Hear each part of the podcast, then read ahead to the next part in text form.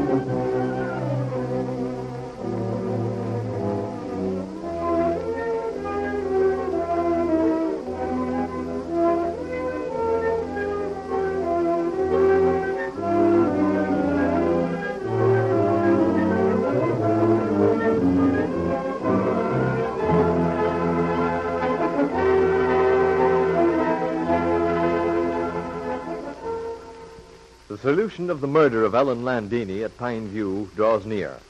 Charlie Chan has promised that before night, everyone shall know who committed the double murder.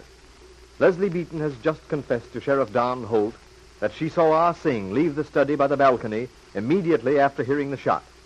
And Inspector Chan, knowing that the confession would be forthcoming, had left the two lovers alone. And now, the Honolulu detective, accompanied by Cecile, returns to the study to find Louis Romano standing before the fire.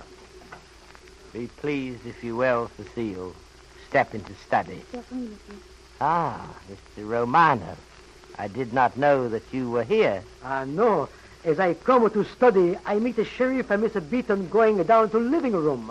Uh, if I'm in the way, uh, what do you call the truth? Not I at will all, leave, uh, Mr. Romano. Cecile, Yes, Mr. Chan. on top of desk are two scarfs. Do you recognize them? Mais oui. But yes, Monsieur l'Inspecteur. Uh, one is the pink one, belong to Miss Beaton. And the other, Cecile? The other? The other, Monsieur Chan, is the green one. The green one belong to Landini.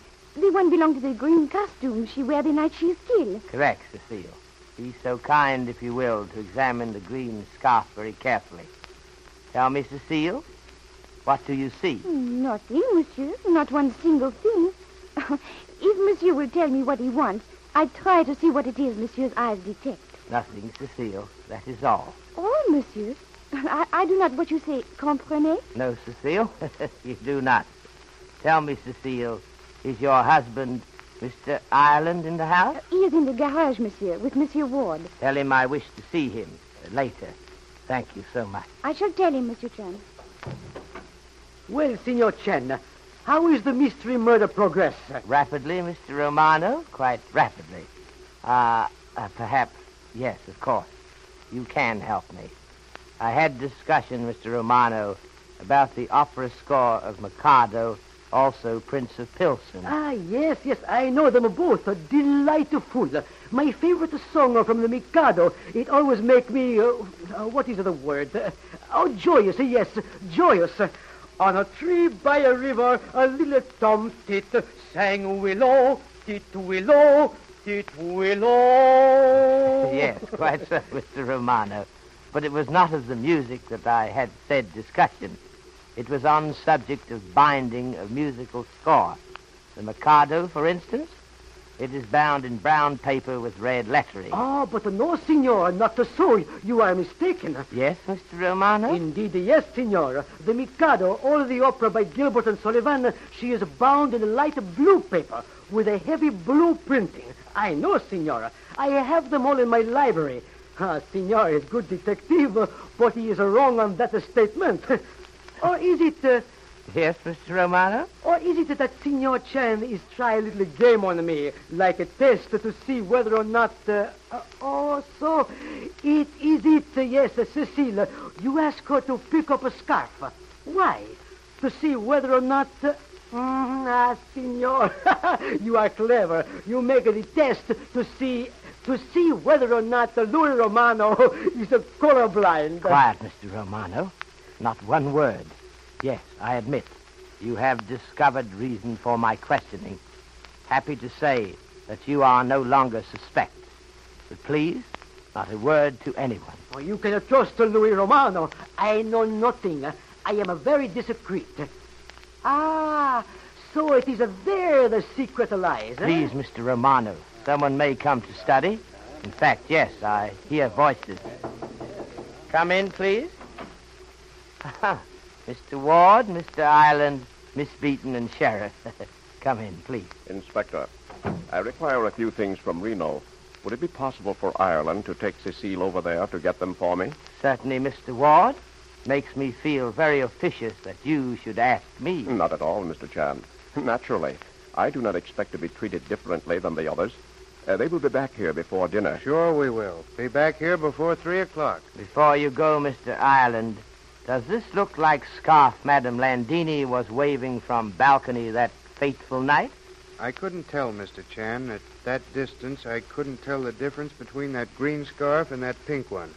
Besides, I had my goggles, you know, and they give everything a sort of brownish tinge when it's as dark as it was at that time. Quite so, Mr. Ireland. it's really foolish of me to ask. Well, if there isn't anything else, I'll get along and get these things for Mr. Ward. Certainly, Mr. Ireland. Nothing else at all. If you don't need me, Mr. Chan, I'll see them off and give my final instructions. Quite so, Mr. Ward. Nothing that I desire of you at this moment. Oh, well, hello, John. Coming into the study. Uh, just bringing old Sam up to see Chan. Honored Mr. Holt, come into study. Your son and Miss Beaton are on window alcove, oblivious to everything but each other. Mr. Ryder, can you spare a moment, please? I suppose so, Chan, provided it's important. Oh, did someone say something to me? Not exactly, Sheriff. Oh, hello, Dad. Cash Shannon bring you over? Yes, son. Here, sit beside me, Mr. Holt. Uh, thank you, Leslie. Mr. Ryder, you are engineer, mining engineer, are you not? Yes, Chan. You know that without asking. What I was going to ask was, have you ever mined gold? I thought being in California, perhaps. I've mined gold rather successfully here in California. Tell me, Mr. Ryder, how does one recognize gold? The subject fascinates me. Uh, what are, shall we say, physical characteristics of gold? Well, its characteristic color is yellow. That yellow is, however, affected by other metals. A high percentage of silver tends to lessen the yellow color, whereas copper tends to heighten it. When the gold's finely divided, as in purple of Cassius, or when, say, it's precipitated from solution, the color's red, ruby red. And then in thin sheets, it has a greenish tinge, a sort of greenish light.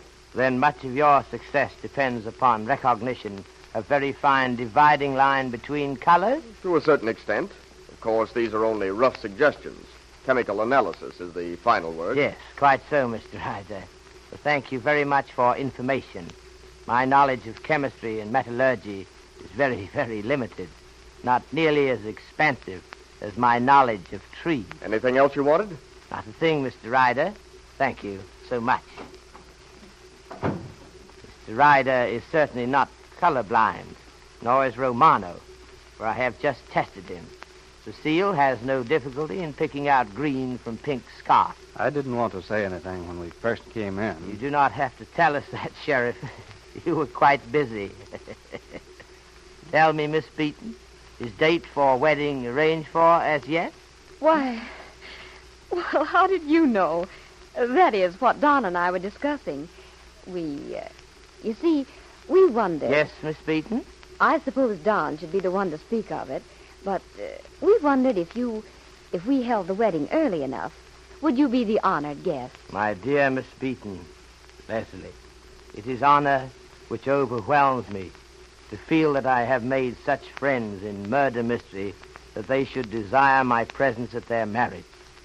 I shall be delighted. Doggone, Inspector. I'm sure glad to hear that.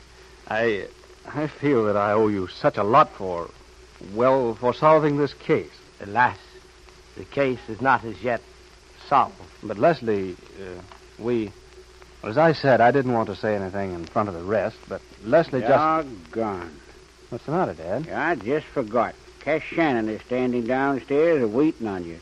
He wants to ask something. I told him I'd tell you. I wonder what he wants. Come on, Leslie. We'll go down and see. All right, Don.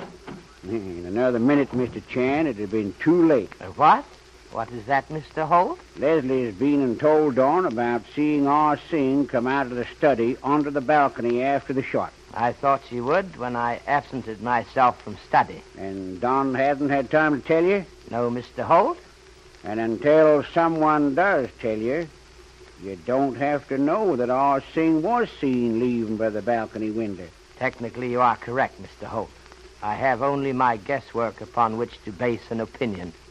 Mr. Chan, I'm I'm 78 years old. An honorable age. A happy one, too. Because I'm here among my own folks in the country I've always known. But now, just supposing I was in some foreign country, what would I want more than anything? You would wish to see again your native village, to tread the self-same soil wherein you will be laid to rest. You're a smart man, Mr. Chan. You got me right away. Inspector, Don ain't never made you a deputy. You ain't got no real authority here. Quite so, Mr. Holt. I am but regent in authority. You ain't got no authority. You ain't under oath. And, Mr. Chan, I'm. I'm blind. Thank you, Mr. Holt. I speak in broken voice for my entire race when I say I thank you. You'll pardon me now, I know. I have little errand to perform. Uh, of course you have. And, uh, and if it should happen and I don't never meet a certain old friend of mine again, shake his hand, give him my love, and tell him I'm proud to have known him. I. I. I cannot speak, Mr. Holt. Thank you so much. Can it be that Inspector Chan intends helping Ah Sing to escape? And what will Don Holt, the sheriff, say to that? After you have heard from your sponsor, Charlie Chan will be with us again.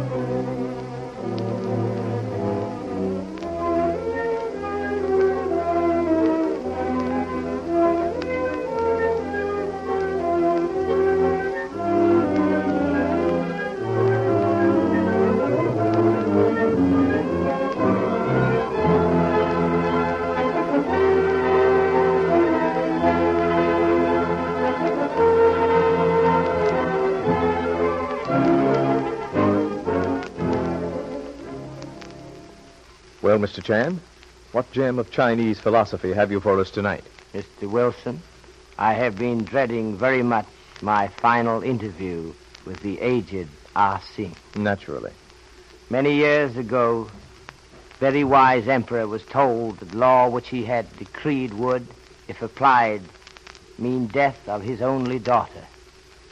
He replied, Good laws are but spirits that do guide our feet to greater heights. Bad laws are specters that rise behind us in the dark to make a mock of that same duty of which we were so proud. This is a bad law. Meaning, Mr. Chan, that what is called duty depends very much on the point of view. Precisely, Mr. Wilson.